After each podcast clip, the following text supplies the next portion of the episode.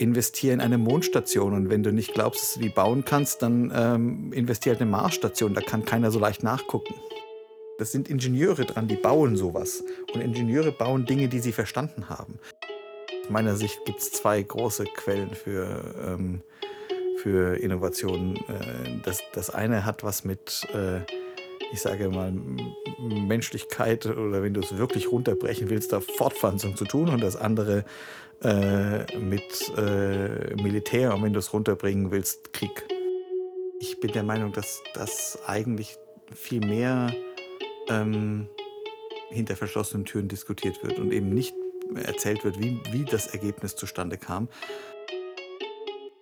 In der Epidemiologie bezeichnet Opportunismus die Eigenschaft von an sich harmlosen Parasiten bei einer Abwehrschwäche des Wirtes zu gefährlichen Krankheitserregern zu werden.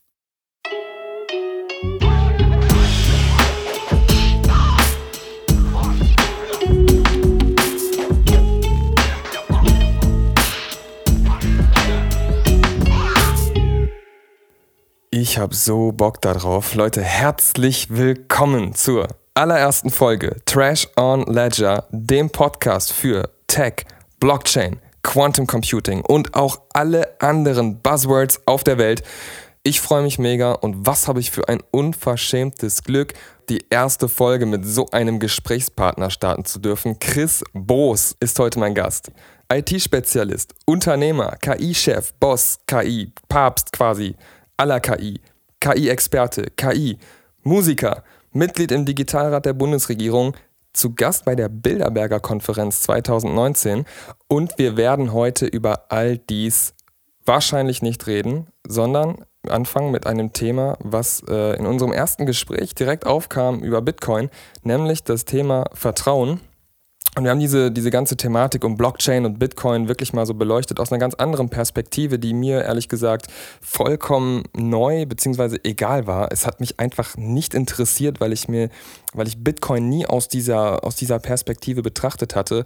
Und deshalb freut es mich heute umso mehr, Chris, dass du heute hier zu Gast bist und wir dieses Thema und alle anderen Themen mal gucken, wohin uns die Reise führt, äh, besprechen können. Herzlich willkommen und vielen Dank, Chris Boos. Ja, hallo Marcel. Und wir haben nur eine Stunde Zeit, um all das mal ordentlich zu covern. Da bin ich super gespannt, wie wir das wohl schaffen. Ja gut, ähm, im, im Zweifel reden wir einfach schneller.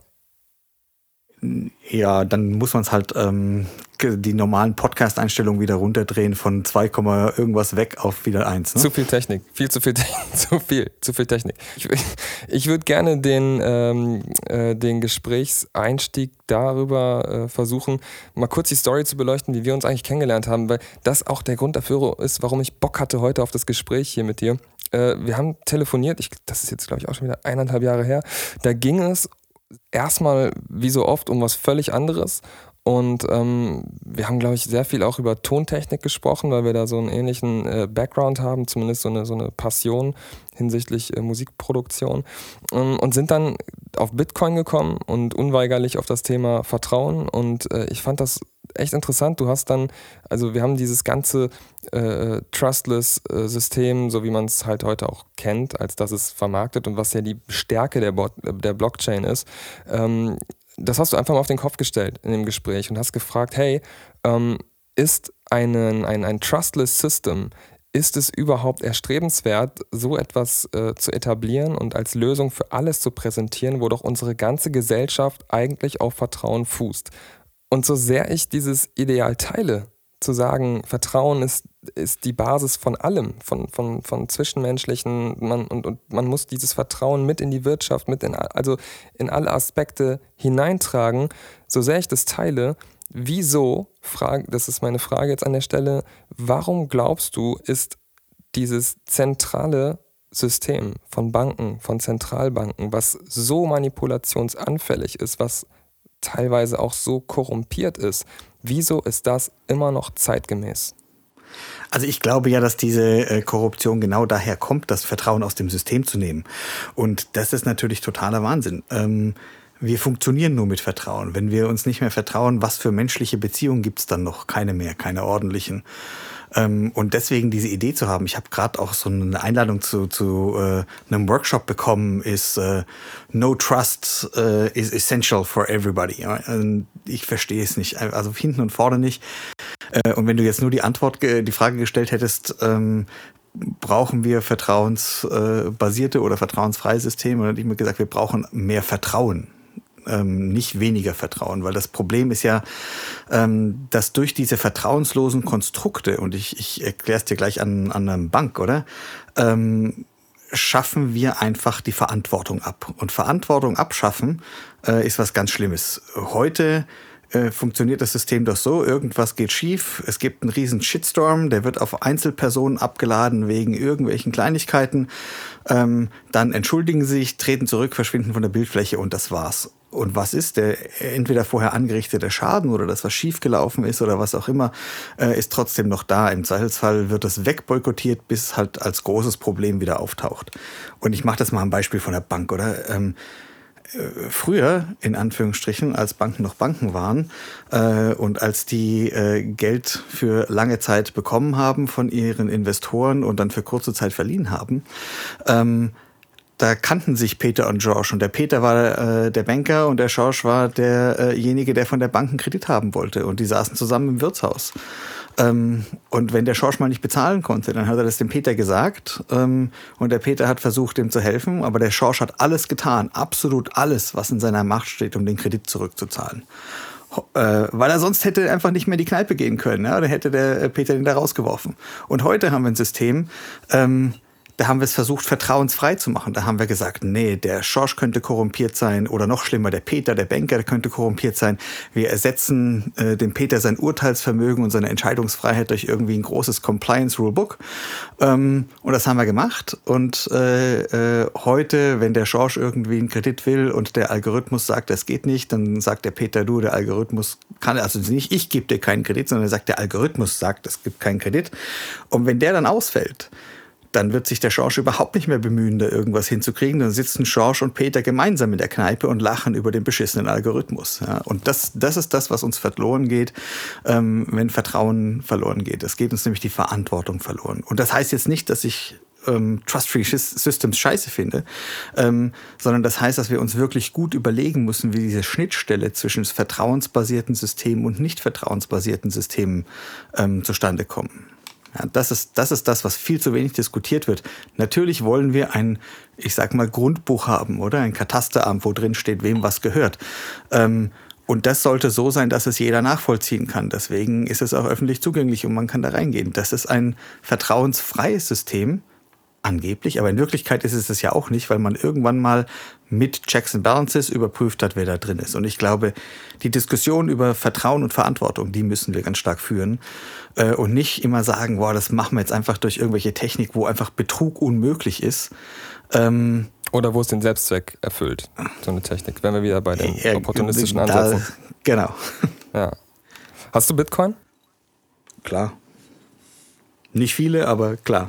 Ja, brauchst du jetzt auch nicht viele. Es geht ja viel mehr, es ist sehr irrelevant. Es geht ja mehr um die Frage, was passiert mit deiner Kaufkraft. Ja, aber ich finde auch Bitcoin ist eine komische Währung, oder? Also da, da tut man ja immer so, als ob Bitcoin die Lösung für ähm, Fiat-Geld ist. Auf der anderen Seite ähm, soll, äh, soll dann ähm, gerade äh, ähm, die, die Startup-Szene rund um Krypto wird dann von äh, den Menschen, die das Fiat-Geld produzieren, nämlich den Staaten, äh, finanziert zum großen Teil.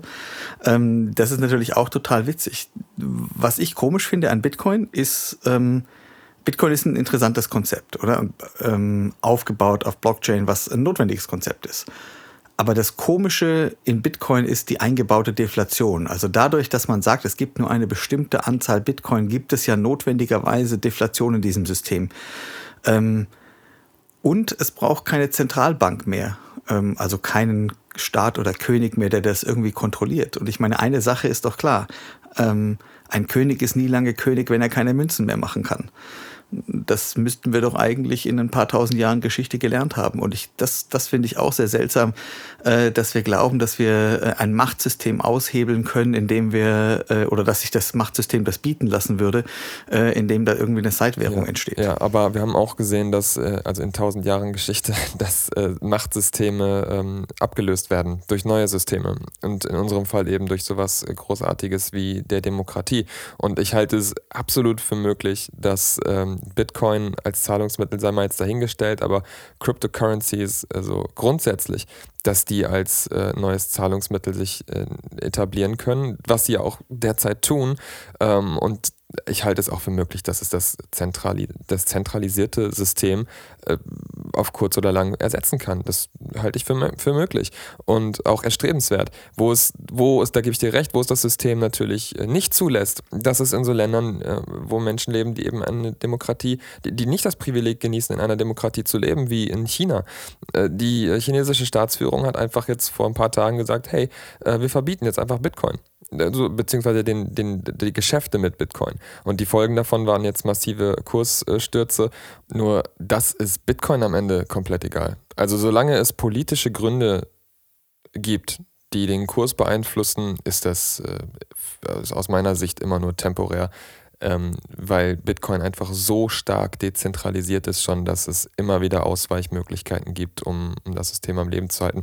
Übrigens, das Wort Blockchain also ne, wenn wir von dezentralen Systemen, äh, Datenbanken reden, äh, ist auch nur so ein Modewort, auch im Grunde genommen nur so was Temporäres aus meiner Sicht. Das taucht im Bitcoin White Paper überhaupt nicht auf.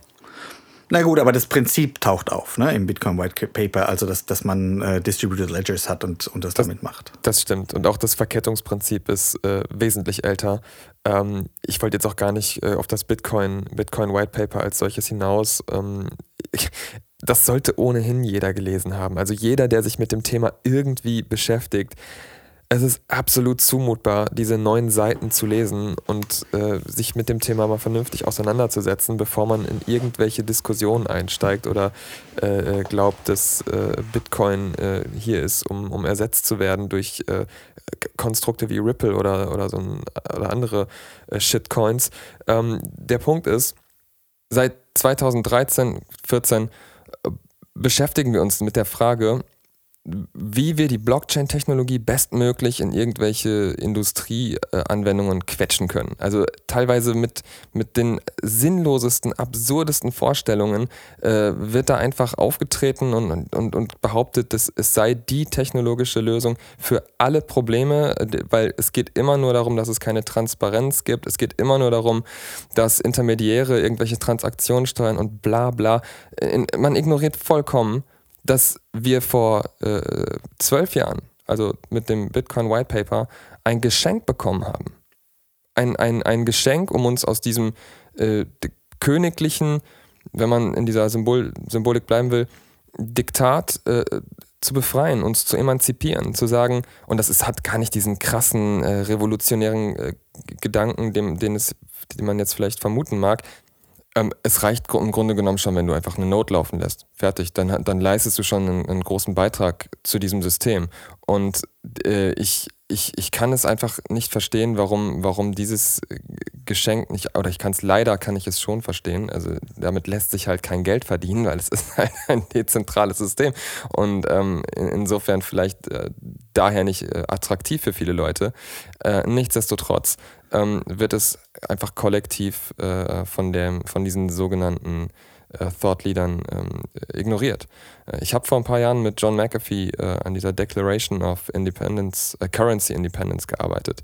Und da heißt es im ersten Absatz, ähm, in, der, in der deutschen Übersetzung, also frei übersetzt, äh, solange es die Druckerpresse gibt, ist die gesamte Zivilisation still und leise unter den Einfluss hoheitlicher Organe geraten, die in der Lage sind, den Wert der geleisteten Arbeit durch die Manipulation der Währung zu steuern. Und jetzt interessiert mich natürlich deine Meinung zu dem, zu dem Thema. Also warum sollten wir trotz dieser technologischen Möglichkeiten, die wir jetzt haben, weiter auf dieses inflationäre, zentralisierte System aufbauen? Ähm, gut, das finde ich sowieso äh, ein total schwieriges Thema. Ähm, dadurch, dass wir so kurzfristig denken, sind wir so auf Inflation angewiesen. Und dadurch, dass wir allen Menschen immer nur mehr geben können, weil sie sonst auf die Barrikaden gehen äh, und dergleichen, ist es doch klar, dass wir auf Wachstum angewiesen sind. Also die Leute, die predigen, ähm, dass, dass wir doch das Wachstumssystem verlassen sollen und dass Verzicht angesagt ist. Also sag mal, wo hat denn das jemals funktioniert? Ja? Ähm, aber da kommen wir stark ins Philosophische ähm, hinein. Wenn man sich anschaut, die ja, es war halt die, nie echter Sozialismus. Der, der, der echt, das, das Problem ist, dass Sozialismus eine wunderbare Idee ist. Ähm, die überhaupt nicht funktioniert. Ich meine, ähm, weil Menschen irgendwie ihren eigenen Vorteil suchen. Und wir leben heute in einer Zeit, in der Menschen viel mehr ihren eigenen Vorteil suchen, als sie das noch vor äh, äh einer anderen Zeit getan haben. Also wir haben durch diese Dopaminschocks in Social Networks haben wir ja einfach einen riesigen Egoismus produziert. Trump ist ein Ergebnis davon, was man gesehen hat. Äh, und dass das überhaupt akzeptabel war, so eine Figur ähm, da zu haben, ähm, zeigt einfach, wo, wo wir sind. Das ist doch total komisch, dass wir dann so tun, mit einem mit einem mit, mit so einer Sidewährung wie Bitcoin, äh, als ob es diesen Egoismus gesellschaftlich gar nicht gäbe. Das ist doch das viel größere Problem. Die mhm. Währung ordnet sich dem doch völlig unter. Mhm. Ähm, und die Frage von Arbeiter, ich meine, da, da, you get me started, ja. Ähm, wie bewerten wir Arbeit? Ich finde, dass man Arbeit nach Zeit einfach überhaupt nicht mehr bewerten sollte, so wie wir heute bezahlt werden. Und wenn du dein, dein Werkstück selbst bewertest, also ich sage, du hast irgendwie Software gemacht oder sonst irgendetwas, ähm, das nun wieder hat ja seinen Marktwert, der unterliegt im Zweifelsfall einer Inflation oder sonst irgendwas, aber der Marktwert wird vom Markt bestimmt. Die Frage ist, was hast du davon, dass du diese neue Erfahrung erzeugt hast in zehn Jahren? Das ist ja wie mit Künstlern, oder? Wenn du heute Künstler hast, äh, die, die irgendein Bild malen, dann wird das einmal verkauft. Ähm, und beim zweiten und dritten und vierten Verkauf, wo der Wert gesteigert wird, sieht der Künstler nichts mehr davon. Das ist ja auch nicht richtig gut, oder? Ja gut, oder noch schlimmer halt mit der, in, der, in der Musikindustrie. Also das äh, ist ja auch ein ziemlich bekanntes Thema, ja.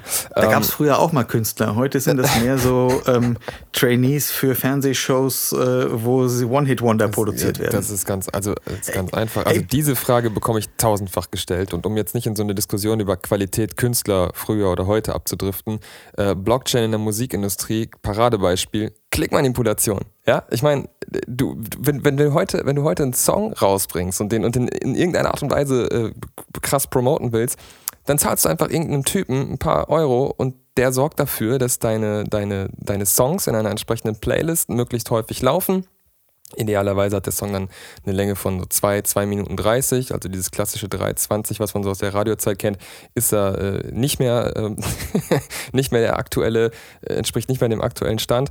Ähm, ja, und dann wird es einfach immer wieder gespielt, gespielt von, von äh, zig Accounts, die in der Regel dann äh, entweder gehackt sind oder halt massenweise angelegt über, über äh, ähm, verschiedenste, verschiedenste IP-Adressen.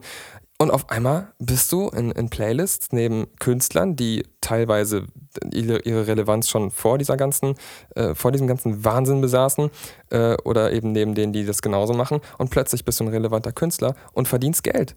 Ich meine, so läuft das heute. Und dann kommt ja, also wo wir jetzt bei Manipulation Software sind, kommt ja noch was hinzu. Heute mit moderner Software, also irgendwelche DAWs, ist ja jeder in der Lage, ähm, qualitativ hochwertige Musik zu erstellen. Also die, das meiste sind Presets, ich habe ein paar Plugins, die ich da reinlade, dann äh, Mastering brauche ich mich auch nicht mehr wirklich drum kümmern.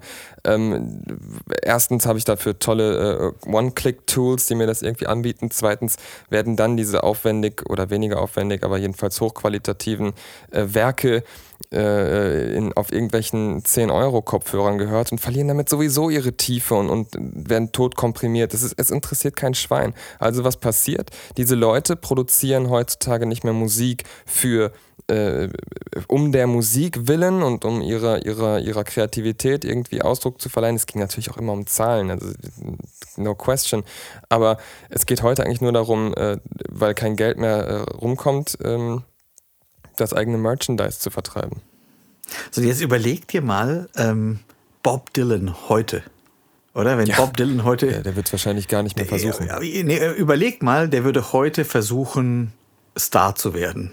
Ja? Der Mann kann nicht singen, nicht spielen, aber er hat eine Message gehabt. Ähm, und das hat ihn in, in einer Welt, die irgendwie transformiert wurde, immerhin bis zum Nobelpreis gebracht. Ja? Ähm, Aber ich glaube, das wäre heute völlig unmöglich. Hm. Ja, gut, also pff, Bob Dylan, der hat halt, der hat halt noch Lieder geschrieben, also richtige Songs geschrieben. Ich, äh, Every Grain of Sand, das waren äh, ganz äh, früher war doch alles besser scheinbar. Ähm, aber du kannst das quasi auch mit, äh, mit Künstlern aus Deutschland vergleichen. Ja, ein Herbert Grönemeyer, ein Udo Lindenberg, das sind jetzt nicht die, die starken Sänger, aber die glänzen durch Authentizität. Das ist das, was die Aber die hätten heute. Die hätten heute total Schwierigkeiten. Na gut, oder? Udo Lindenberg ist doch nach wie vor populär, zumindest in Deutschland. Es hat doch jetzt ein neues Album irgendwie released und. Äh Nee, ja gut, aber bei welcher Generation? Du musst ja mal die Generation mit anschauen. Also ich finde. Ähm, das ist natürlich richtig, ja. Ich, ich finde, ich meine, wir, wir driften völlig ab, wir wollten nicht über, ja. über Blockchains reden. Ja, aber, ein Satz noch zu ähm, Udo Lindenberg ich, und dann zurück. Ähm, da steckt ein denkender Mensch dahinter. Und wenn du dir überlegst, so diese Instagram-Kultur, wo du ähm, eigentlich bei einer langweiligen Party sitzt, aufs Klo gehen musst, äh, äh, das äh, heiße Top anziehen, 500 Selfies erzeugst und dann das Richtige aussuchst, damit auf Instagram aussiehst wie ein glücklicher Mensch, dann gehst du wieder zurück zur langweiligen Party. Das hat nichts mit den Leuten zu tun, die versucht haben, Content rüberzubringen.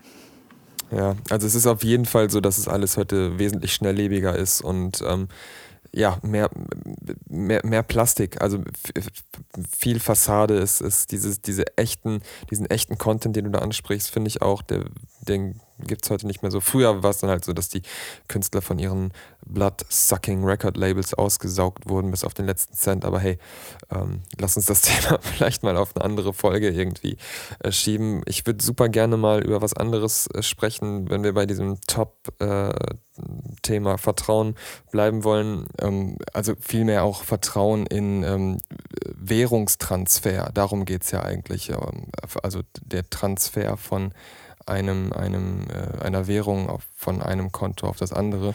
Und da gibt es eine tolle Geschichte zu, ähm, zu der ähm, Erstbesteigung des Daulagiri. Das ist äh, der siebthöchste Berg der Erde. Der war in den 60er Jahren, da war noch keiner da oben und äh, das erste Team, was es dann geschafft hat, das war eine Schweizer Expedition. Und neben der Logistik die äh, natürlich zu der Zeit insbesondere eine riesen Herausforderung war. Du musst dir vorstellen, 180 Träger hatten die, ähm, die das Expeditionsmaterial da hochgeschleppt äh, haben. Ähm, neben dieser Problematik bestand natürlich eine weitere Problematik darin, die Leute adäquat zu bezahlen. Ähm, Papiergeld äh, konnten die nicht annehmen zu der Zeit, Bankkonten hatten die schon mal überhaupt nicht. Also was hat man gemacht? Man hat sie mit Münzen bezahlt und das hatte dann zur Folge, dass zwölf Träger von diesen 180 äh, jeweils ein 35 Kilo schweres Fass voller Münzen diesen Berg hochschleppen musste. Ähm, und alle drei Tage war dann Zahltag. Dann wurde quasi der Tisch aufgeklappt und äh, jeder dieser äh, Träger hat dann 3 Franken 50 waren das, glaube ich, äh, dann bekommen, was zu der Zeit ein fürstliches Gehalt war. Und ähm, einer der Expeditionsteilnehmer, äh, der Schweizer, hat äh, diese Geschichte erzählt und ähm, dann auch klargemacht, wie einfach es gewesen wäre für diese Träger in einer Nacht- und Nebelaktion sich so ein Fass zu schnappen und abzuhauen. Ähm, das, äh, gut, der hätte dann wahrscheinlich seiner Frau zu Hause erzählen müssen, wo jetzt das Fass voller Münzen herkommt. Aber Fakt ist, das hat niemand getan. Also bis zum Ende der Expedition war keine Münze verschwunden. Und äh, in dieser, in dieser Geschichte stecken eigentlich zwei Dinge. Zum einen, wie toll es ist, ein äh, offenes Kassenbuch zu haben. Ja, also diese Gelder wurden verteilt unter den Augen der ganzen Leuten und, und, Leute und dann auch entsprechend eingetragen, wer wie viel bekommen hat. Es war also vollkommen klar, dass kein anderer dieser äh, Träger mehr oder weniger bekam als der andere und zum anderen, ähm, wie hoch der, äh, wie du es gesagt hast, der Wert von Vertrauen dann auch in dem Moment war, denn das war tatsächlich die Basis dieser ganzen Expedition. Jetzt ist das aber die Ausnahme. Das ist nicht die Regel. Ja, wir, wir wissen heute besser denn je, nach den, nach den letzten zwei Krisen, also insbesondere die 2008, äh, ähm, wie, wie manipulativ, wie destruktiv ähm, ja, also auch, auch wie, wie unethisch Banken handeln mit dem Geld ihrer, ihrer Anleger. Also, ne, das ist ja, das sind ja Dinge, die sind heute, das ist nicht mehr, das ist kein Geheimnis, das ist nicht, oh mein Gott, äh, die, äh, die, die Banken finanzieren äh, Firmen, die den Regenwald abholzen und dieser ganze Blödsinn, der dann so plötzlich unerkannt vorher jetzt da ist. Wieso glaubst du, dass es trotz dieser tollen technologischen Lösungen, die wir heute haben, immer noch dieses alten Systems bedarf, um mein Geld von A nach B zu schicken? Also über Payment-Systeme können wir sofort reden. Ob da Banken gut geeignet sind oder nicht. Ähm, äh, entstanden sind diese Payment-Systeme ja, ähm, wenn man, wenn man sich so die, die alten Systeme anschaut, über pures Vertrauen. Also wo, und diese Netzwerke gibt's ja heute noch, wie zum Beispiel dieses Hawalada-Netzwerk, wo du hier in Frankfurt in den Laden gehst, da zahlst du Geld ein und irgendwo in Pakistan kommt's minus zehn Prozent wieder raus, obwohl sich überhaupt kein Geld bewegt hat. Ja? Ähm, dieses, dieses altmodische, vertrauensbasierte System gibt's schon. Unser Bankensystem hat doch eigentlich nichts mehr mit Banking zu tun. Also wenn mich heute einer fragt, wir, die Banken, die wir heute haben, die brauchen wir zum allergrößten Teil nicht. Was wir brauchen, ist Banking. Ja, und ähm, das wird neu definiert. Ich meine, früher hatten Unternehmer hatten äh, Banker. Ein, ein Unternehmer hatte irgendwie immer einen Banker an seiner Seite, äh, der wusste, was diese Unternehmerfamilie macht und äh, der wusste, was als nächstes kommt und da war irgendwie eine langfristige Strategie dahinter und dergleichen. Ähm, heute ist es furchtbar schwierig, so eine Beziehung zu haben, so eine Vertrauensbeziehung zwischen, gibt sicherlich noch ein paar alte Banker und ich, ich kenne glücklicherweise noch ein paar, aber das, das sind Auslaufmodelle. Ähm, so eine Vertrauensbeziehung zu haben ist schwierig, weil an sich der Banker, weil es Korruption gab, ähm, ist heute an, das, an die Compliance gebunden der darf seinen Kunden gar nicht mehr so gut kennen und der darf dies und das mit dem Kunden gar nicht mehr machen und so weiter. Und dadurch hat der Banker sich ähm, völlig ich sag mal, austauschbar gemacht. Also da gab es nicht mehr das, wir banken seit 20 Jahren mit, mit denen und egal, was die für Konditionen haben, äh, äh, das, das sind Beziehungen, die sind belastbar. Äh, heute ähm, ist alles ein, ein äh, Wettbewerb und die Frage ist, ist das effizient? Also ist es effizient, so viel Dämpfung aus dem System zu nehmen? Ähm, und ich glaube halt nicht, also für kurze Zeit ja und langfristig sieht man ja, was passiert. Die Fristentransformation geht kaputt. Ähm, wir müssen das Wachstum der Zukunft in die Gegenwart einpreisen. Ähm, wir müssen äh, mögliches Wachstum äh, in die Gegenwart einpreisen. Also so die, entstehen diese ganzen Verbriefungen und das, was äh, die Finanzkrise 2008 ausgelöst hat. Das ist ja alles nur die Frage von, wie können wir auf Wachstum wetten, was es noch gar nicht gab. Hm. Ähm, und ich denke, das ist furchtbar schwierig. Ähm, mich hat mal eine wichtige Person gefragt, was können wir denn gegen so eine Finanzkrise tun? Und ich habe gesagt, hey, das ist einfach, ähm, investier in eine Mondstation. Und wenn du nicht glaubst, dass du die bauen kannst, dann ähm, investier halt in eine Marsstation. Da kann keiner so leicht nachgucken. Ja, und, und das Argument ist simpel, ist, wir haben ja heute alles eingepreist. Also das, was jetzt gerade so hoch diskutiert wird mit dem Klimawandel und dass man das an die nächste Generation abdrückt, das haben wir doch schon gemacht mit unserer Wirtschaft. Wir haben ja allen möglichen Wachstum und so weiter, der ist im Markt schon eingepreist, ähm, bis auf die Tiefsee und den Weltraum. Und Engineering, engineeringmäßig, glaube ich, ist die Tiefsee schwieriger zu machen als der Weltraum. Also macht man lieber Weltraum, wenn man tatsächlich noch was Neues ins System bringen will. Ja, wir haben ja nicht mehr, äh, dass du kannst lossegeln, äh, entdeckst äh, zufälligerweise Australien und hast einen völlig neuen Markt. Also du siehst tatsächlich, es ist einfach ein, ein, eine Flucht nach vorne, eine Flucht ins Weite, weil man hier alles ausgeschöpft hat schon. Das ist so die, die ja, Weil wir kommen halt nicht nach, die, die äh, Dinge auch mal aufzulösen. Und ich glaube, das muss halt wirklich äh, geschaffen werden. Hm. Ja gut, Thema äh, Space, Elon Musk, Tesla, gute Überleitung. ja, das ist doch spannend. Also ja. das, ich meine, äh, Elon Musk ist eine spannende Person. Wir diskutieren über Tesla und Elektroautos. Ich glaube, das interessiert den nur äh, achteckig. Ähm, was den interessiert, ist, wie er auf zum Mars kommt. Und Tesla äh, mit der ganzen, äh, mit allen Daten, die man dort sammelt über Batterie und Automi Autonomität, äh, ist ein super Lieferant für die Mars-Mission. Ja, was wollen wir denn da auf dem Mars? Das ist eine super spannende Frage. Also ich bin jetzt ein Space-Fan. Ich finde das, find das ja. allein schon aus Erkenntnisgewinn spannend. Es gibt ja Leute, die behaupten, wir könnten da den Planet B aufbauen, wenn wir den Planet A schon so versaut haben. Ähm, das weiß ich nicht, aber ich glaube, mhm. dass dieser, dieser Drang, ähm, etwas Neues zu ergründen, der ähm, kommt jetzt gerade wieder. Und es ist ja auch lustig, dass es ausgerechnet die, der Wettkampf der Milliardäre ist, wer jetzt schneller irgendwo in, in den Weltraum kommt. Ähm, früher war das mal der Wettstreit der Könige und die haben damit ähm, massiv Geld verdient mit sehr unschönen ähm, Geschichten, ja, äh, äh, neue Länder zu entdecken. Ja gut, das ist heute ja nicht anders. Also äh, das Geld wird heute auch mit unschönen Geschichten verdient. Das ist ja, also du sagst gerade, ähm, Elon Musk, ähm, ich weiß gar nicht, ob der. Ja, also das, ich meine, jetzt wird es super philosophisch.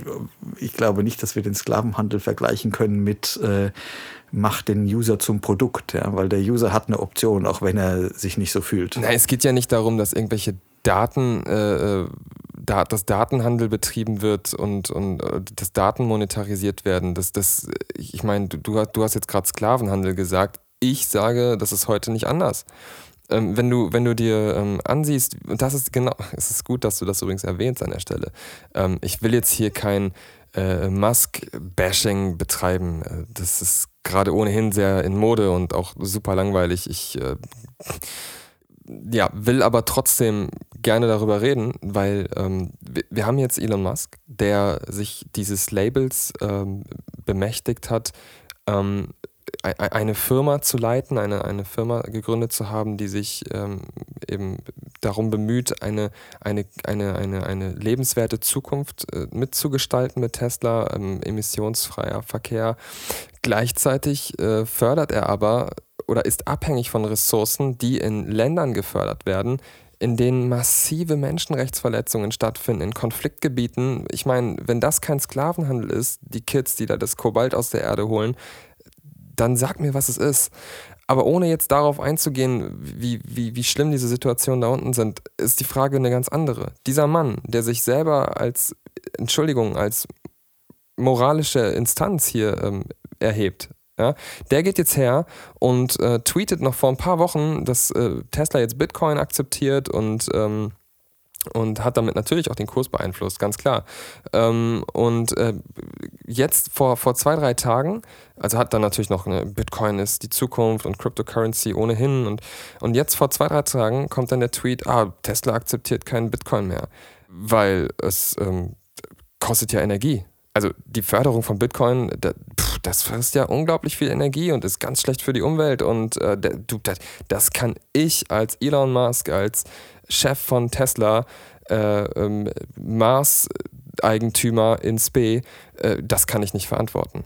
So, und da an der Stelle frage ich mich doch, ähm, wie, wie glaubwürdig ist das? Ja, hat dieser Mann sich nicht mal die ähm, Mühe, diese Mühe gemacht, der Mann Bitcoin hat sein Quartalsergebnis repariert. Das ist, was er da getan hat. Der hat ähm, durch den durch die Arbitrage des Bitcoin-Preises, äh, des Bitcoin-Preises ähm, 100 Millionen auf die Bilanz gekriegt. Also wer denkt, dass da irgendwas anderes im Spiel war, ähm, ist schief gewickelt, ja. Ähm, und und äh, das, ich glaube nicht, dass das irgendetwas dazu zu tun hatte mit ähm, wie viel Energie wo verbraucht wird und, und dergleichen. Das war ein ganz direktes Spiel auf, wie können wir mit Investition X äh, so viel Marge machen.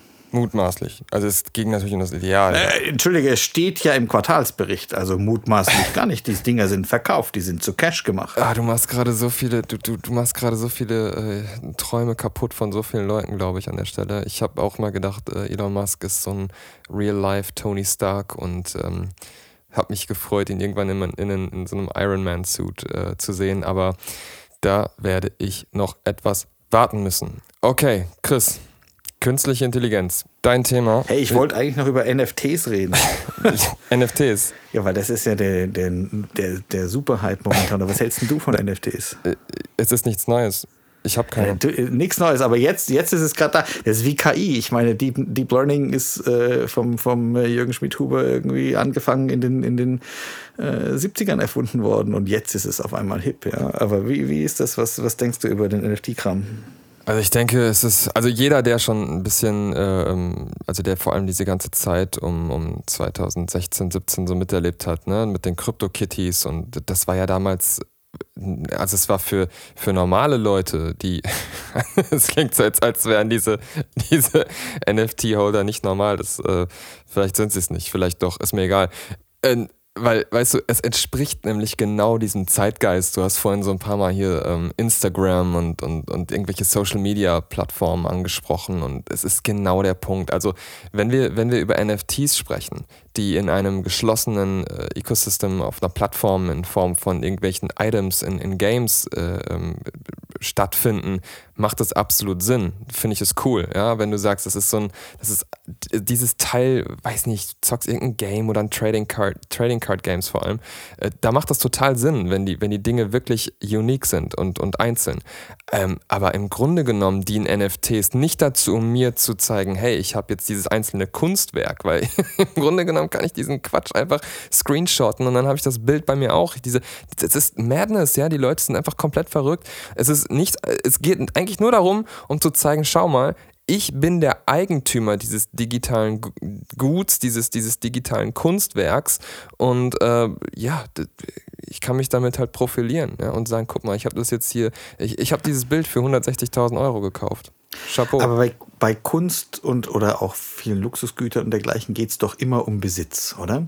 Und ich finde, das, das ist eine super spannende Sache. Ich finde, es gibt so drei Klassen an NFTs. Es gibt NFTs, wo das äh, die Rechte, also einfach durch Vertrag die Rechte an dem physischen Gut dranhängen und du einfach nur einen neuen Transport- oder äh, Visualisierungsmechanismus geschaffen hast. Ich glaube, da können wir einen Tick dran machen.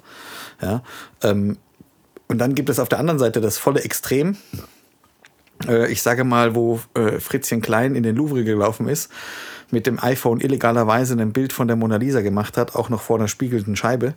Ähm, und jetzt sagt er, von einer, er versteigert einen Mona Lisa NFT. Das hat natürlich überhaupt, das ist completely hot air. Und ich glaube, da kommen wir nämlich genau wieder zu dem, ich glaube, dass digitale Kunst total eine Berechtigung hat und auch, auch äh, digitale Twins von, von irgendwas.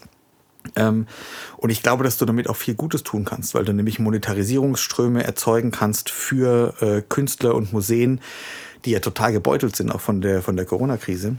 Ähm, weil es den Wunsch bei Kunst äh, und, und Luxusliebhabern gibt, ein Besitzer von etwas zu sein weil das einfach irgendwie menschlich ist. Da können wir, ob das gut ist oder nicht, das ist, glaube ich, eine andere Diskussion. Da müssen wir erstmal noch zwei Bier trinken. Aber ähm, die, die echte Frage ist doch, wenn es das gibt, dann muss man vertrauen können, dass dieses NFT tatsächlich ähm, A, in einem Markt gehandelt wird, wo nur vertrauenswürdige Teilnehmer drin sind und B, ähm, auch tatsächlich dieses Objekt ist, dass damit Rechte verbunden sind, also zum Beispiel um das Digital Asset, was da dabei ist, irgendwie an die nächste Marketingkampagne zu vermieten oder sonst irgendwas, dann glaube ich, das ist so ein Kompromiss zwischen, äh, es ist wirklich das physische Objekt und ein digitaler Link zum physischen Objekt äh, und es ist completely nur Hot Air. Ja? Ähm, das glaube ich, da, da kann man was draus machen.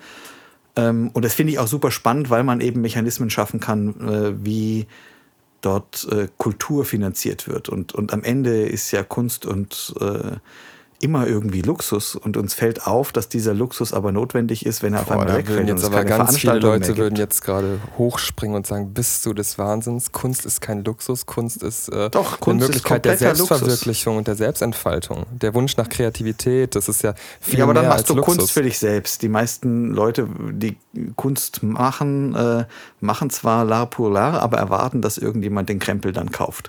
Und ähm, und in so gesehen ist es Luxus. Aber wir haben doch jetzt gerade in Corona herausgefunden, dass das ein Luxus ist, den wir für unseren ähm, geistigen Frieden brauchen. Ja, also äh, ich, ich fasse jetzt Kunst und Kultur zusammen.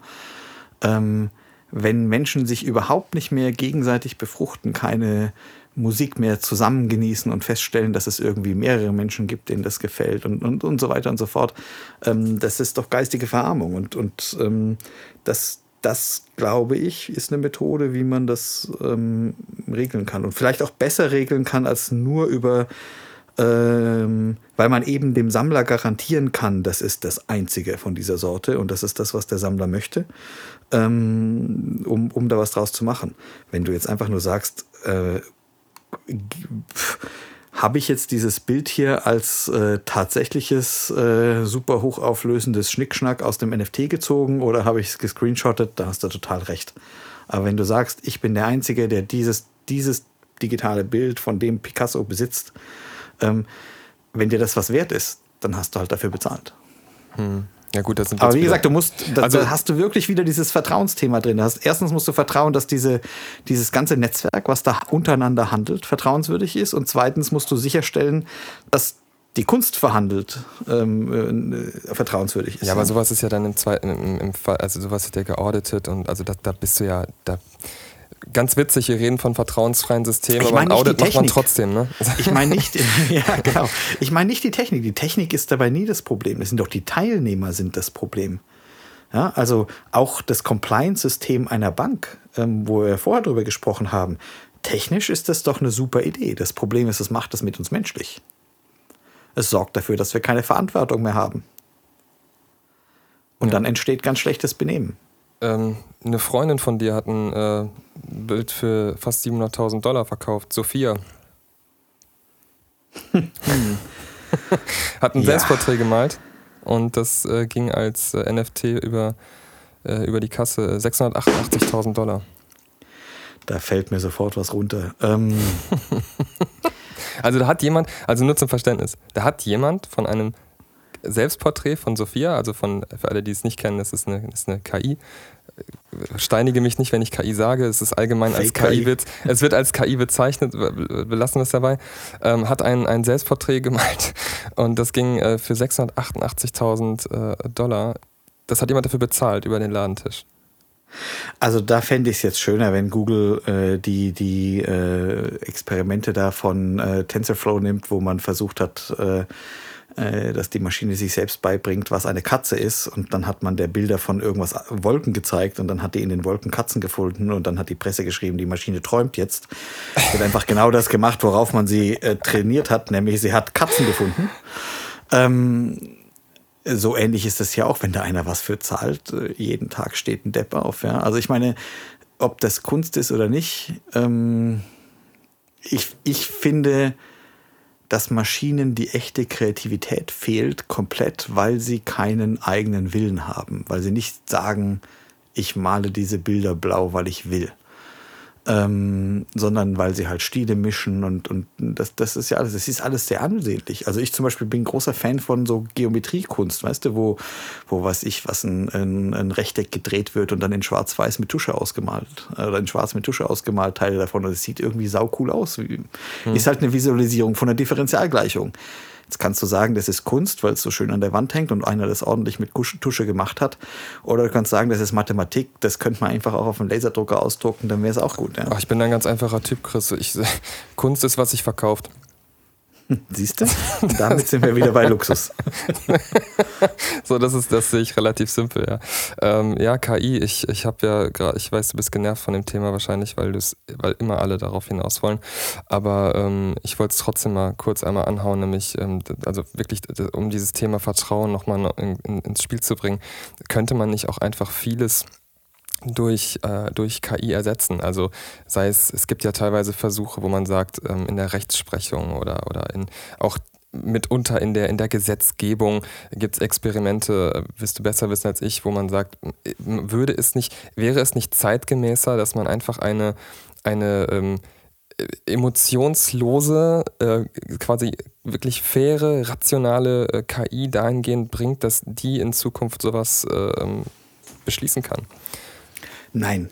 Also die, die Antwort darauf ist so klar nein, ähm, weil Menschen urteilen über Menschen, nicht Maschinen urteilen über Menschen. Ähm, wenn wir die Welt nur noch rational betrachten, ähm, also wenn wir uns wirklich rational von außen betrachten, dann sind wir alle Verbrecher, weil wir den Planeten kaputt machen.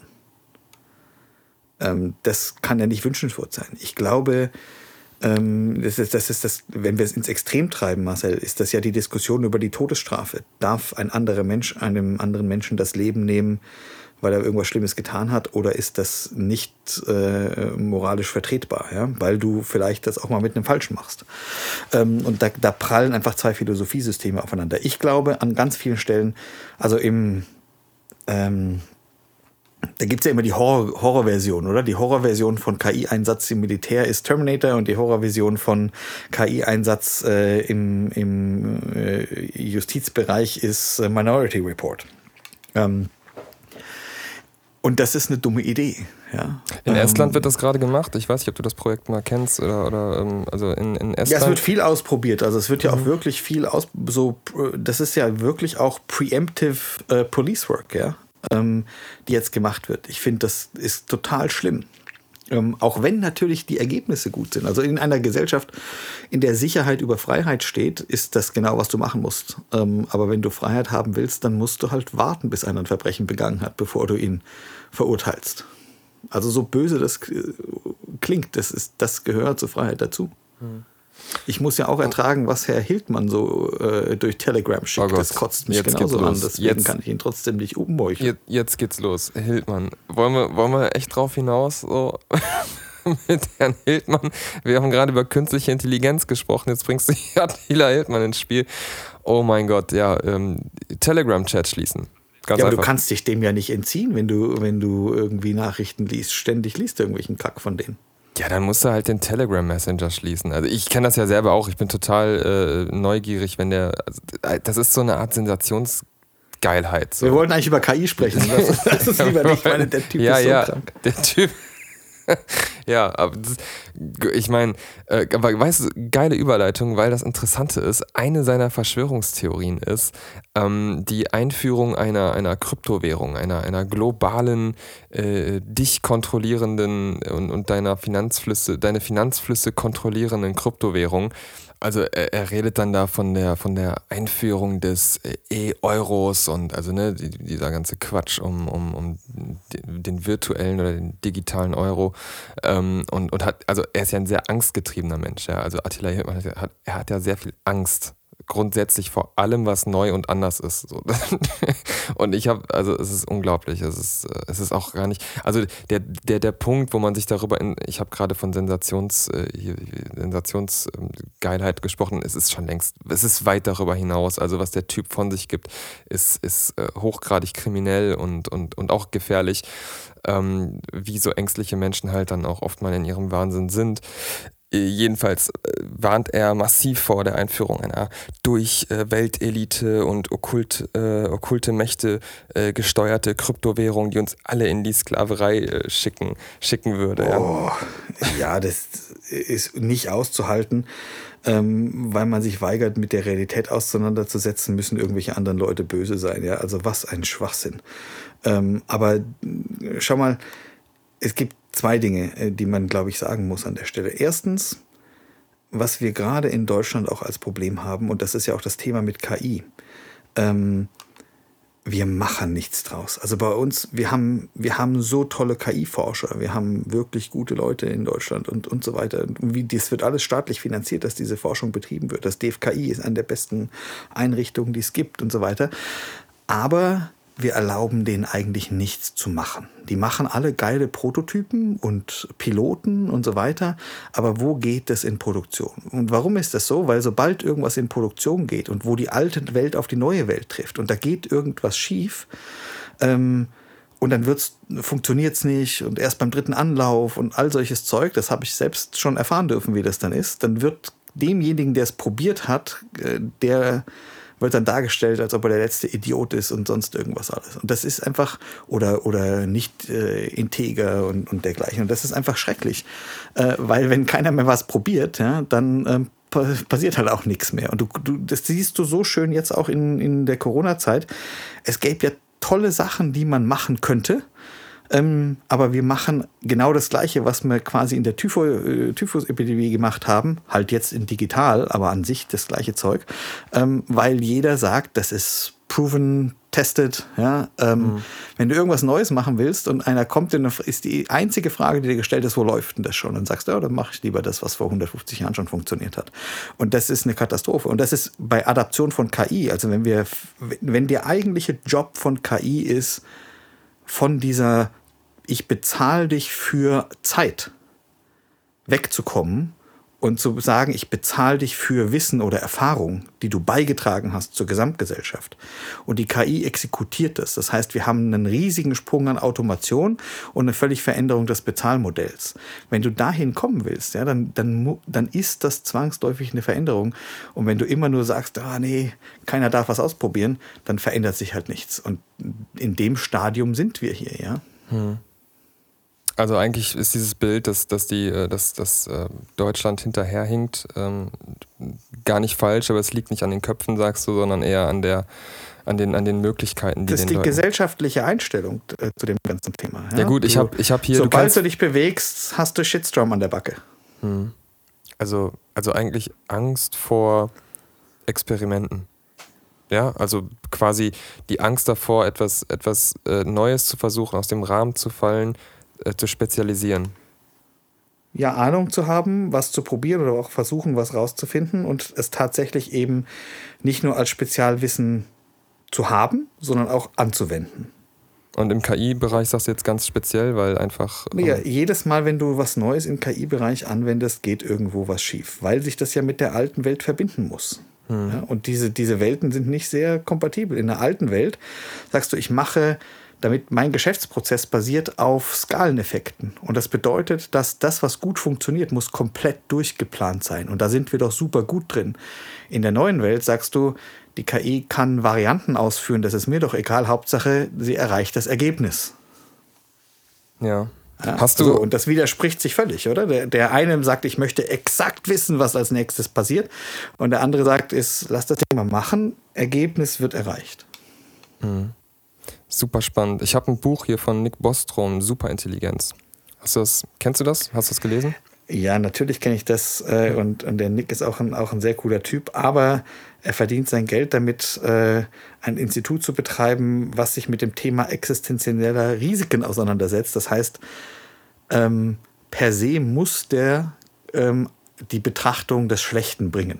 Ja, also so wird ja, das, das macht er ja beim auch. Lesen, ja. Das ähm, und das macht er ja auch. Ja. Und übrigens, da, da, kommen wir wieder zum Anfang zurück, ist ja. total lustig. Ähm, sind wir wieder bei Elon Musk, ja, der ja ähm, äh, KI-mäßig immer vor, vor KI warnt und dann gleichzeitig einer der größten KI-Investoren ist. Ähm, und das kannst du zurückführen. Das ist ja das gleiche wie, wie bei PayPal damals gelaufen ist, wo äh, er in der Diskussion über äh, elektronische Zahlungssysteme von Banken ganz, ganz anti war. Dann hat er PayPal gemacht und die, die Message ist eigentlich so, hey, ähm, ihr wisst, wie meine Meinung ist. Ich bin der Vollskeptiker. Wenn ich das jetzt auch benutze und mache, dann, dann stimmt schon. Mm, Elon Musk, die, Mo, die moralische Instanz hatten wir vorhin schon. Ne? Die, die ähm, der, der, der letzte verbliebene, die letzte verbliebene Konstante in dieser, in dieser Welt voller Verwirrtheit und, und, und Chaos. Ich, kann, ich kann mir keine Songs anhören, in denen Männer Save Me singen. So, das ist mein Statement dazu. Ähm, Nick Bostrom schreibt über Superintelligenz. Hältst du das überhaupt irgendwann für möglich? Sag niemals nie, oder? Ähm, ist, es, ist es eine Frage der Rechenleistung? Nein, nein, es ist der Frage unseres Verständnisses. Wir sind so weit weg zu verstehen, was Intelligenz und dergleichen ist. Es gibt ja nicht mal eine Definition dafür. Und ähm, ich meine, du bist bedenken, das sind Ingenieure dran, die bauen sowas. Und Ingenieure bauen Dinge, die sie verstanden haben. Und ich glaube, dass das wirklich Essentielle in einer Intelligenz ist äh, die, die Self-Awareness, ja? also dass es ein Selbst gibt. Und wenn du heute einen Psychologen und einen Psychiater fragst, was ist denn ein Selbst, da kriegst du alles außer eine Antwort. Hm. Also wir wissen es einfach noch nicht. Wir wissen nicht mal, was das ist, was wir da bauen sollten und haben schon Angst davor, dass wir es bauen. Aber du baust es ähm, ja jetzt schon ein paar Jährchen. Also ja, aber doch keine Superintelligenz. Was soll der Blödsinn? Also ich meine, nur weil äh, die, dieser Vergleich, der hinkt doch komplett. Ein, die Maschine übertrifft uns in der Qualitätskontrolle bei Stahl. Mhm. Ja, was soll der Kack? Ich, die Schubkarre übertrifft uns in der Fähigkeit, Steine zu tragen. Da brauchst du gar keine KI für. Der, der Sinn von technischen Hilfsmitteln war immer, dass der Mensch sich selbst übertreffen kann, weil er größer, höher, weiter will. Ja, also es ist eine Frage des, des dieses Wettlaufs, äh, dieses, dieses, der, der tief in, in jedem drin steht, dieser Wettbewerbsgedanke. Ja, ja du willst einfach weiter. mehr erreichen mit den Ressourcen, mhm. die du hast. Das ist doch ein, erstmal ein guter Antrieb. Mhm. Ja, ich höre halt immer wieder auch im Bereich äh, Blockchain, ne? ja, Blockchain und KI, das passt super zusammen und äh, das ergänzt sich perfekt, aber äh, es sind meistens nur große Schlagzeilen und äh, dann folgt wenig äh, gehaltvolles Geschwafel darauf. Und ähm, mag auch an mir liegen, ich will niemanden auf die Füße treten, aber ich verstehe es einfach nicht. Ich verstehe nicht, warum, warum solche Technologien jetzt unbedingt zusammenkommen sollen und äh, insbesondere, wenn man überlegt, wie du es gerade schon gesagt hast, was bedeutet KI am Ende des Tages, was, was haben wir denn heute an intelligenten? Also die, die Schnittstelle sind Smart Contracts, oder? Zwischen Blockchain und, und KI. Ähm, ja gut, da gibst du halt, die, die, Commands legst du da fest im Grunde genommen. Ja? ja du, also. du legst quasi die Fähigkeit, also du, du legst das Regelwerk fest, in Anführungsstriche, innerhalb der die KI Entscheidungen treffen kann. Ähm, und wenn du das auf granularer Ebene tun kannst, was ja erst mit Blockchain möglich wird, dann oder den Smart Contract Infrastrukturen, die da gebaut werden, dann wird ein Schuh draus. Aber das macht ja keiner. Ja, vor, also vor allem, also nee, ich das, das, das ist nicht das, wofür Smart Contracts äh, gedacht sind. Also ich meine, das ist ein Thema, also da, da könnte ich wirklich Leute verkaufen dir oder verkaufen Smart Contracts mit der Argumentation, dass sie Wenn-Dann-Funktionen ausführen. Was für ein Blödsinn, was für ein unsinniger, vollkommener Schwachsinn. Es, äh, ja, es geht darum, dass äh, Smart Contracts nicht diese Wenn-Dann-Funktion ausführen können. Das kann jedes verdammte äh, Computerprogramm, jedes Skript, was man schreibt, ist in der Lage, wenn, eine Wenn-Dann-Funktion irgendwie zu erfüllen. Excel erfüllt Wenn-Dann-Funktion. Der, der, der, der Witz an Smart Contracts ist, dass die ausgeführten Transaktionen halt offen und transparent einsehbar sind und, und deswegen Vertrauen schaffen, auch zwischen Parteien, die sich nicht kennen. Das ist das, das Geheimnis dahinter. Und was für ein Blödsinn, zu, also wenn irgendjemand zu, zu, mir gekommen ist und gesagt, ja, wir machen das mit Smart Contracts, weil äh, schneller, sicher, Automatisierung, sorry, bitte guck, ob die Tür von außen zugeht, verschwinde aus diesem Büro. Was für ein, für ein unsäglicher Schwachsinn, mit dem, mit, mit, mit dem diese Technologie heute versucht wird äh, äh, zu verkaufen und wie, wie, wie, wie, wie schwachsinnig sind die Leute, die, die das dann auch noch annehmen. Also ich weiß nicht, wem ich da mehr auf den Kopf hauen möchte. Äh, unglaublich. Wahrscheinlich, wahrscheinlich den Leuten, die versuchen damit irgendwie, irgendwie äh, Kohle zu machen. Also Automatisierung, sorry, ist ja nun mal wirklich ein, ein, eine, eine, eine industrielle Revolution, die schon ganz lange zurückliegt und die wir schon lange durchlebt haben, das ist garantiert nicht der Sinn hinter Smart Contracts. Und ganz ehrlich, äh, da frage ich mich doch auch ehrlich, wozu brauche ich äh, irgendwelche Solidity Devs, wenn es nur darum geht, was zu automatisieren. Dann habe ich nichts weiter als eine äh, wenig performante, schweineteure Datenbank, die ich mir auch super einfach äh, zentralisiert hätte bauen können. Und jetzt im Bereich KI, ja, dann go ahead, gib mir mal eine, zeig mir mal eine Plattform, eine Blockchain, die, äh, die entsprechend performant ist, um, um diese, um, um diese äh, häufigen Anfragen äh, von, von einer KI dann auch entsprechend zu bearbeiten. Was willst du nehmen? Viel Spaß. Das, das ist genau das Problem. Deswegen macht es ja auch keine. ja, aber ich sage, das wäre die theoretische Schnittstelle. Also, das, dass du quasi die Smart Contracts benutzt, um das Spielfeld der KI abzugrenzen. Macht ihr da auch was bei Arago in dem Bereich? Ähm, nee, wir benutzen momentan unsere Dateninfrastruktur dazu, äh, ähm, so Provenances für NFTs zu äh, rechnen und, und dergleichen. Aber ansonsten, äh, das, wie du schon sagst, das, die, der die Datenbank ist einfach noch nicht so weit. Ich meine, und dann, wenn du das mal probierst, dann kommst du doch dazu und sagst, ey, lass uns uns doch lieber eine Datenbank machen. Ich meine, paar 90 Prozent aller, aller Blockchain-Anwendungen hätten einfach eine Datenbank werden sollen, mhm. oder? Ja, also genau das ist halt auch irgendwo der Punkt. Ja, ich meine, ich, ich verstehe schon, dass ein Hype auch gut ist für, für neue Technologien, weil es einfach wahnsinnig viele Leute anzieht, ähm, die sagen, ich möchte das irgendwie wirtschaftlich nutzen. Und aber genau da, ich meine, du kannst das auf alle anderen äh, Technologien, die irgendwie einen Hype erfahren, natürlich eins zu eins übertragen, ob das künstliche Intelligenz ist, Quantum Computing, äh, Internet of Things und alles versucht irgendwie, alle versuchen es irgendwie zu, zu miteinander zu mischen. Und ähm, das Interessante allerdings an dieser, äh, an, an, an diesem, in dieser Attraction, an dieser Anziehung dieser Technologie bei Blockchain, ist, dass die, der Sicherheitsaspekt, den eine Blockchain mit sich bringt, der liegt in der Rechenpower, die dafür benötigt wird und der liegt vor allem auch in Sachen wie Block Size und äh, Transaction Speed. Das heißt, sie sind eine Blockchain ist ursprünglich nicht dafür gebaut worden, um zu skalieren. Das war nicht die, die Idee dahinter. Der erste, der erste springende Punkt ist sichere, transparente Transaktionen ob die jetzt skalieren oder nicht, das ist eben eine andere Frage, aber dafür war es nicht gedacht und man muss einfach akzeptieren, dass diese, diese Dauer einer Transaktion, ich bleibe mir bei Bitcoin, das ist jetzt am einfachsten, die, die Dauer der Transaktion und die Kosten, die dafür hervorgerufen werden, dass die elementarer äh, äh, Aspekt dieser, dieses Sicherheitskonzepts sind. Und damit steht eine Blockchain als, als äh, Technologie eigentlich diametral zu dem Interesse eines Unternehmens, denn das muss ja wirtschaftlich denken und handeln. Äh, insofern. Deswegen, deswegen, muss man ja auch immer lachen über die Private Chains, die da aufgesetzt werden, wo dann äh, ein zentraler Punkt, ein dezentrales System und dessen Verwaltung komplett kontrolliert. Genau, ja, eben, das ist genau der Punkt, ja. Netzwerkbetreiber bin ich, dieser Blockchain. Ich bestimme die Akteure, die jetzt äh, denen erlaubt wird, hier eine Node zu betreiben.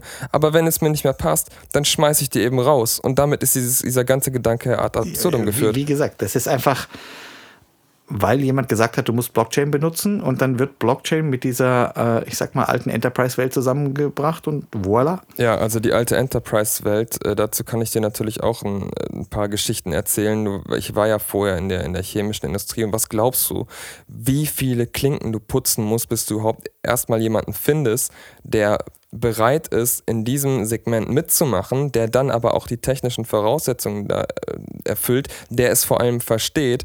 Äh, also vergiss es, ich, ich, ich habe mir da teilweise die Hacken blutig gelaufen, das ist ja, das ist ja, weiß ja jeder. Also von daher, ähm, also Enterprise Ready Blockchains und dieser ganze Quatsch. Aber die Frage, um diese, sorry, wenn ich unterbreche, Marcel, ja. aber die Frage ist doch, wo kommt denn große Innovation her? Ja, in der Regel aus Notwendigkeit oder, wenn, oder aus, aus Gier. Das sind diese zwei, entweder es muss ganz schnell was passieren, dann hast du auf einmal einen Impfstoff innerhalb von acht Monaten oder etwas generiert unglaublich viel Kohle, also zieht es ganz viele Köpfe an und dann ist es eine Frage der Statistik, also der Quantität. Äh, wenn 100 äh, Leute zusammenkommen, werden sicherlich zwei, drei darunter sein, die ein geiles äh, Produkt daraus machen. Okay, also ich bin da viel einfacher gestrickt als du.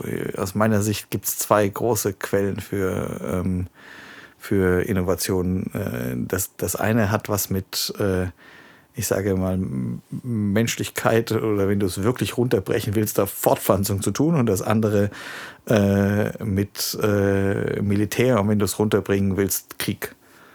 Ja, weil das sind die extremen Situationen, ja, das sind die extremen Situationen. Das finde ich gut. Also da kannst du für alles Beispiele machen. Chris Bus. Innovation entsteht aus Sex und Krieg. Ja, nimm den Telegraphen, nimm, nimm die ganzen äh, Da Vinci-Erfindungen, nimm, äh, wenn du, wenn du mal, das sind jetzt alles Militärbeispiele, äh, nimm äh, was, was die, äh, wo die Streaming-Dienste, die wir heute alle so geil finden, herkommen. Ja. Die kommen nicht, weil einer erfunden hat, Musik zu streamen. Da wurden ganz andere Sachen gestreamt. Hm. Weißt du das von der Bilderberger Konferenz? Was hat das damit zu tun? Da, Nichts, ich da werden die Streaming-Dinge sicher nicht diskutiert. Das kannst du einfach selbst nachfinden. Äh, also, als ich mit dem Internet angefangen habe, da stand in der Zeitung immer, das Internet ist voller Porno. Oder wir haben uns immer gefragt, wo zum Geier ist der? Wir haben ihn nicht gefunden. Ja. wo ist der ähm, Porno? Aber jetzt ist der Porno da. Also ich verstehe den Witz gar nicht, weil ich überhaupt nicht weiß, was Porno ist. Ähm, ähm, Bilderberger Konferenz. Ich ähm, finde es ultra spannend, habe ein bisschen versucht zu äh, recherchieren und äh, habe mich dann auf den äh, Kopp Verlag eingelassen. Bin dann schnell wieder Hat's raus. Hat's wehgetan? Ja, es war fordernd bis zu einem gewissen Punkt und ähm, ja, ich frage mich ja, wie muss ich mir das vorstellen? Also man wird dann eingeladen also ich, und ich kann da nichts zu sagen, weil das Prinzip dieses Treffens ist ja, dass es vertraulich ist. Mhm, vertraulich, ähm, geheim mag man auch sagen. Also es ist jetzt aber nicht so, dass ihr da jetzt, weiß ich nicht, also wer jetzt 2019 da war, dass ihr da nackt um Neule getanzt seid. Ähm, also äh, so besoffen war keiner. Ähm, Schade. Also wie gesagt, man kann dazu nichts sagen, aber was, was generell zu, es, das, das wird ja immer wieder diskutiert, also Treffen hinter verschlossenen Türen, ähm, egal von wem ob das jetzt äh, irgendwelche intelligenten Leute sind oder äh, mächtigen Leute oder sonst irgendwas. Und es wird immer äh, kritisiert, wenn die sich hinter verschlossenen Türen finden. Ich, ich glaube, man muss, äh, das, das Thema ist, dass dort keine Exposure ist bei solchen Events. Und ich, ich, es gibt ja ganz viele davon. Ähm, und das heißt, Menschen können diskutieren und können zugeben, dass sie irgendwas nicht wissen oder dass sie äh, eine rationale Sache, obwohl die nicht zu ihrem Programm passt und sonst irgendwas, äh, verstehen und vielleicht mal über Lösungen diskutieren, ohne dass sie gleich ihr Gesicht verlieren. Weil wenn du alle Diskussionen in der Öffentlichkeit führst, ähm, und das ist natürlich auch der Angriffspunkt, wenn, du, wenn die Diskussionen nicht öffentlich sind, aber wenn du alle Diskussionen in der Öffentlichkeit führst, dann kannst du ja eigentlich, ist der Konsensmechanismus ja total kaputt, äh, weil keiner zugeben kann, dass er nicht recht hat. Ja, also das, die, die menschliche Größe, die dazugehört, zu, zu sagen, nee, ich habe jetzt nicht recht. Und wenn du das auf, in Machtpositionen tust, was dann da äh, geopolitisch oder politisch dranhängt, zu sagen, nee, ich hatte jetzt nicht recht. Wer kann das denn heute schon? Ja, und das, das ist ja, das siehst du ja in Interviews mit, mit Politikern, wenn die, der, der stellt den Journalisten eine Frage und keiner kann einfach nur sagen, ja, genau. Ja, also ich will jetzt auch gar nicht im äh, inhaltlich auf die Bilderberger Konferenz hinaus. Das ist mir sowas von egal, was da auf, auf dieser Konferenz abläuft. Ich, ich, wir wollen, das übergeordnete Thema ist Vertrauen. Und gerade in einem in, in einer Situation, in der, wie dort halt natürlich alles befeuert wird durch Verschwörungstheorien und, und diese eine regelrechte Mystik da drumherum aufgebaut wird. Ich meine, auf solche Konferenzen, da kommt die Elite der Welt. Du hast eine, eine, eine, einen festen Bestandteil der, von Leuten, die immer wieder dort sind und dann werden immer aktuelle, zeitlich relevante Personen eingeladen, die entweder eine hohe Position bekleiden oder eine besondere Expertise in einem Fachgebiet haben. Und was ich mich frage, ist das, ja, auch da geht es wieder, ist das noch zeitgemäß? Ja? Ist es nicht an der Zeit zu sagen, Leute, das sind äh, Methodiken und Mechanismen, die gehören dem letzten Jahrhundert an. Äh, heute sind wir an einem Punkt, wo auch hier wieder die Technologie Transparenz schaffen könnte. Und ich frage mich, dich ist das noch zeitgemäß. Ja, aber du musst, also ich meine, das ist doch der ganze, das ist der ganze Witz an, also äh, an repräsentativer Demokratie. Du wählst, also das, du wählst Leute und die sind ja noch aufgeteilt äh, in, in, in Branches, die sich gegenseitig überwachen und kontrollieren. Und ich glaube, wir vertrauen da viel zu wenig, sondern beschweren uns den ganzen Tag und sorgen deswegen dafür, äh, dass einfach niemals langfristige Entscheidungen getroffen. Das hat nichts mit diesen Konferenzen. Vergiss mal diese Konferenzen. Das ist nicht das. Ja, es ist war, das generelle die Frage: Vertrauen wir den Menschen, denen wir unsere Zukunft in die Hand gelegt haben? Und wenn wir das nicht tun, ich meine, es, es äh, wander halt aus auf irgendeine Insel ja, und äh, gründe deinen eigenen Staat, in Anführungsstrichen, äh, wenn, wenn das nicht so ist. Aber ich finde, die Demokratie ist doch ein, ein System, was wirklich, da, da kommt nie das Beste bei raus. Ähm, aber es ist unglaublich stabil. Ja, aber wie, viel, wie, wie demokratisch ist es, wenn solche, wenn solche, ähm, also weg von der Bilderberg-Konferenz. Okay, das ist jetzt wir haben repräsentative Demokratien. Das heißt, wir schicken Leute in unserem Namen weg, äh, unser Land zu verwalten, unsere Zukunft zu gestalten oder uns die möglich die notwendigen Ressourcen und Grundlagen und äh, Rahmenbedingungen für Zukunft zu schaffen. Wenn wir dann im erst erst schicken wir die dahin und äh, also wählen wir sie und dann sagen wir, aber euch Deppen vertrauen wir nicht und eigentlich seid ihr sowieso nicht schlimm. Ich meine, das das macht doch gar keinen Sinn. Also ich würde sagen, ich, äh, pass auf, also erstmal Punkt eins, es ist ja nicht äh, die Mehrheit, die sagt, wir vertrauen euch nicht und, und äh, ihr macht da irgendwelche Rituale und so ein Quatsch. Das sind ja meistens, ist ja also wirklich die unter, die, die, die, die, die, die ähm, ja, 10% oder, oder 15% der Leute, die halt dann richtig, die dann auf die Straße gehen, die Lärm machen, die wirken dann halt, als wären es besonders viele. Ja, aber das trotzdem, ist ja das Schlimme, das ist eine kleine Minderheit. Trotzdem ist es ein Teil, trotzdem ist es ein Teil der, der Bevölkerung, der sagt, hey, ähm, ich meine, du bist ja auch in anderen Räten, Digitalrat haben wir darüber gesprochen, da ist ja auch klar, was ihr macht. Ihr, du berätst und ihr, da wird über, über digitale Innovationen gesprochen, über strategische Gespräche geführt. Ähm, einfach, da wird jetzt mal ganz Werbe, da wird Zukunft gestaltet. Ja? Ähm, die Frage ist jetzt, ähm, ist so etwas wie nicht jetzt diese im Speziellen, grundsätzlich solche hinter verschlossenen Türen, glaubst du, dass das, dass erstens haben die Leute, die das dort machen, noch das Vertrauen äh, verdient der Bevölkerung, wenn die es komplett verschweigen, gar keine Kommentare dazu abgeben in irgendwelchen Bundespressekonferenzen? Man könnte ja sagen, nachdem man so ein Treffen gemacht hat, liefert man dann einfach Ergebnisse. Aber da kommt ja nichts. So, und da, da, da stellt man sich dann schon die Frage, hm, ist das nicht schon ein enormer Vertrauensvorschuss äh, der, der Wähler und der Bevölkerung, der dann aber nicht mal irgendwie entlohnt wird, auch von, von, den, von den Teilnehmern dort, weil halt nichts rumkommt dabei? Wie gesagt, ich bin der Meinung, dass das eigentlich viel mehr ähm, hinter verschlossenen Türen diskutiert wird und eben nicht erzählt wird, wie, wie das Ergebnis zustande kam.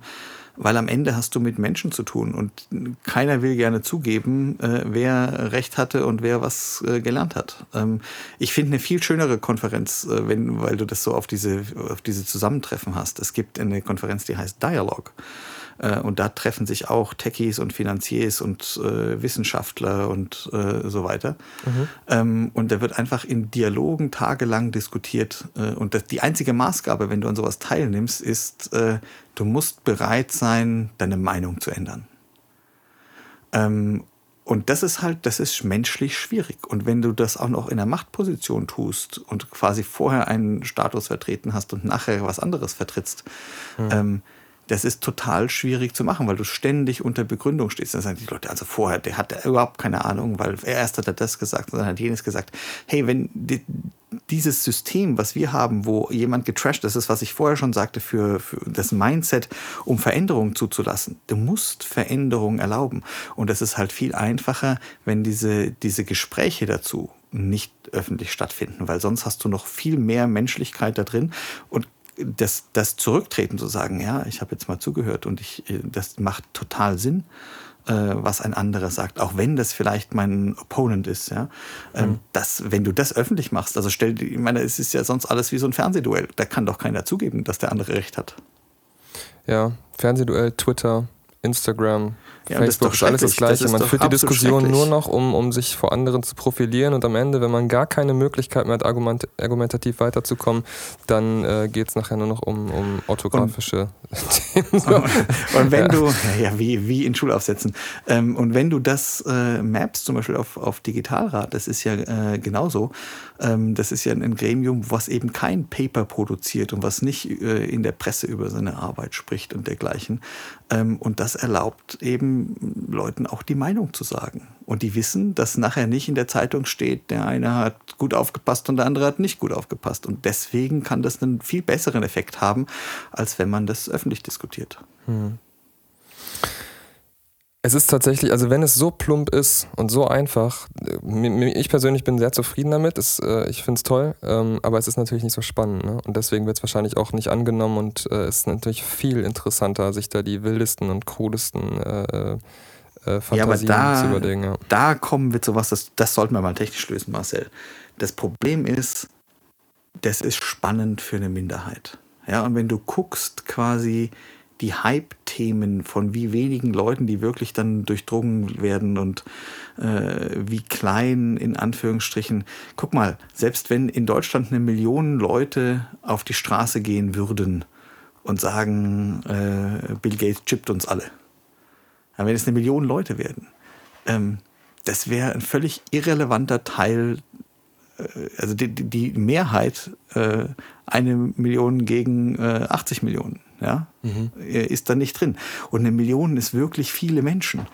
Ähm, von daher, das, das Problem, was wir haben, ist, dass wir halt diese riesige schweigende Mehrheit haben, die einfach auch was anderes zu tun haben, als zu jedem Mist ihren Senf dazu zu geben, äh, weil die ein Leben leben und weil sie äh, entweder äh, ein schwieriges Leben haben oder weil sie ihr Leben genießen, egal.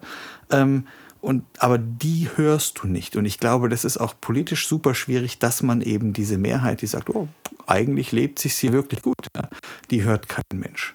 Ähm, und damit hast du auch einfach ein System, was biased ist. Und ich, da möchte ich jetzt noch was wirklich für die Zukunft sagen, oder? Wir haben ein System designt und das hat für sehr viel Stabilität gezogen, indem es drei Parteien gibt. Es gibt quasi die Politik, es gibt die Wirtschaft und es gibt die Menschen die Bevölkerung, wie auch immer du das nennen möchtest. Mhm.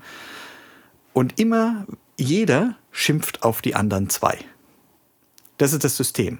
Und wenn du das jetzt als mathematisches System vorstellst, dann hast du ein Dreieck und einen Ball und jeder hat einen äh, in der Mitte und jeder hat einen Gummiseil zum Ball und jeder zieht so fest er kann. Und was passiert? Es gibt irgendwo ein Gleichgewicht für diesen Ball. Ja, weil immer wenn der eine gewinnt, tun sich die anderen zusammen und dann irgendwann, der, der Ball landet irgendwie immer ungefähr in der Mitte. Und das hat uns ein unglaublich stabiles System geschafft. Also diese Einstellung. Mhm. Ähm, Politik schimpft auf äh, Bevölkerung und Wirtschaft, Wirtschaft schimpft auf Politik und äh, Mitarbeiter, äh, Bevölkerung schimpft auf Politik und äh, Wirtschaft, was dann Elite genannt wird. Ja. Ähm, das hat uns ja ein unglaubliches, stabiles System geschaffen. Es gab noch nie so lange Frieden. Ja. Und ähm, das, das ist jetzt haben wir das als Gewohnheit. Das Problem ist, wir sind jetzt auf einem Weg zu einem neuen System, weil uns äh, dieses Economy of Scale System, die Technik überholt uns, die gibt uns neue Möglichkeiten, KI äh, allen voran. Und ähm, jetzt müssen wir auf einmal lernen, dass in ein neues System können wir nur, wenn wir zusammen den Ball in eine ganz neue Richtung ziehen. Und nicht mehr gegeneinander, so dass der irgendwo in der Mitte im stabilen Feld liegt. Äh, und dieses zusammen, das fällt uns, weil wir so erfolgreich sind, gerade in Europa mit, mit unserem System, fällt uns so schwer. Aber das ist das, was wir erreichen müssen. Das waren wunderschöne Schlussworte. Ich möchte jetzt gar nichts mehr dazu sagen. Danke, war völlig ungeplant. Sehr, ja, also äh, glaube ich dir. Ähm, ähm also ich vertraue dir sogar noch mehr. Und ähm, ich äh, hätte mit dir jetzt noch wahnsinnig gerne über Gründungsthemen und, und, und sowas gesprochen. Und äh, aber weißt du, äh, das war jetzt so toll, das lasse ich jetzt so stehen. Ähm, vielleicht schaffen wir es einfach nochmal. Machen wir mal nochmal eine, eine zweite Runde oder so die ja, nächsten Wochen. Von mir aus gerne. War ein schönes Gespräch. Ja, fand ich, ich auch. Ich hatte zu viel Redeszeit. Nächstes Mal ähm, du? redest du mehr. Ja, nee, also äh, du bist ja der Star der Show. Also ich bitte dich, ja. Was, was will man denn von mir äh, hier hören? Ich äh, fand es super interessant. Ich dachte auch, es sei ein bisschen ausgewogen. Aber ey, es wird sowieso, äh, werden noch ein paar andere Folgen kommen, noch ein paar speziellere, wo ich auch einfach so ganz lange Monologe halten werde und äh, mal schauen, wen es interessiert. Äh, ich hatte auf jeden Fall viel Spaß heute. Chris, ich wünsche dir ein wunderschönes Pfingstwochenende mit der Familie und bedanke mich ganz herzlich. Danke. Immerhin haben wir beide genug Audio-Equipment, dass du hier jetzt nicht mehr viel Arbeit machst, hoffe ich doch. Ich wünsche dir auch ein schönes Wochenende. Ja, da, danke dir. Beim nächsten Mal machen wir vielleicht äh, einfach ein bisschen Musik zusammen. So, Leute, das war's mit äh, der ersten Folge Trash on Ledger. Viel weniger giftig, als ich ursprünglich mal äh, gedacht hatte, aber der Vibe war heute so gut, da wollte ich die Harmonie nicht zerstören. Äh, freut euch auf die nächsten Gäste. Wir sprechen mit äh, einem der Hosts der größten Konferenzen, äh, Crypto-Relate-Konferenzen in Deutschland. Wir haben jemanden von der EU-Kommission hier. Wir, ich habe jemanden von der EU-Kommission hier, der sich dem, äh, der dem Thema Krypto sehr, sehr nahe steht. Äh, ich spreche mit dem Herausgeber des ersten Printmagazins äh, um das Thema Blockchain und DLT. Ich spreche mit einem Gesundheitsexperten und, und gehe der Frage nach, wie viel gesünder wird Deutschland durch eine bessere Digitalisierung und, und, und, und, und. Äh, Gewinne, Gewinne, Gewinne. Ihr kennt das Spiel. Äh, schaltet wieder ein beim nächsten Mal, wenn es heißt Trash on Ledger. Bleibt gesund, fahrt vorsichtig. Ich höre Podcasts immer am Steuer, deswegen hm, fahrt vorsichtig und äh, bleibt sauber. Bis zum nächsten Sonntag. Ciao.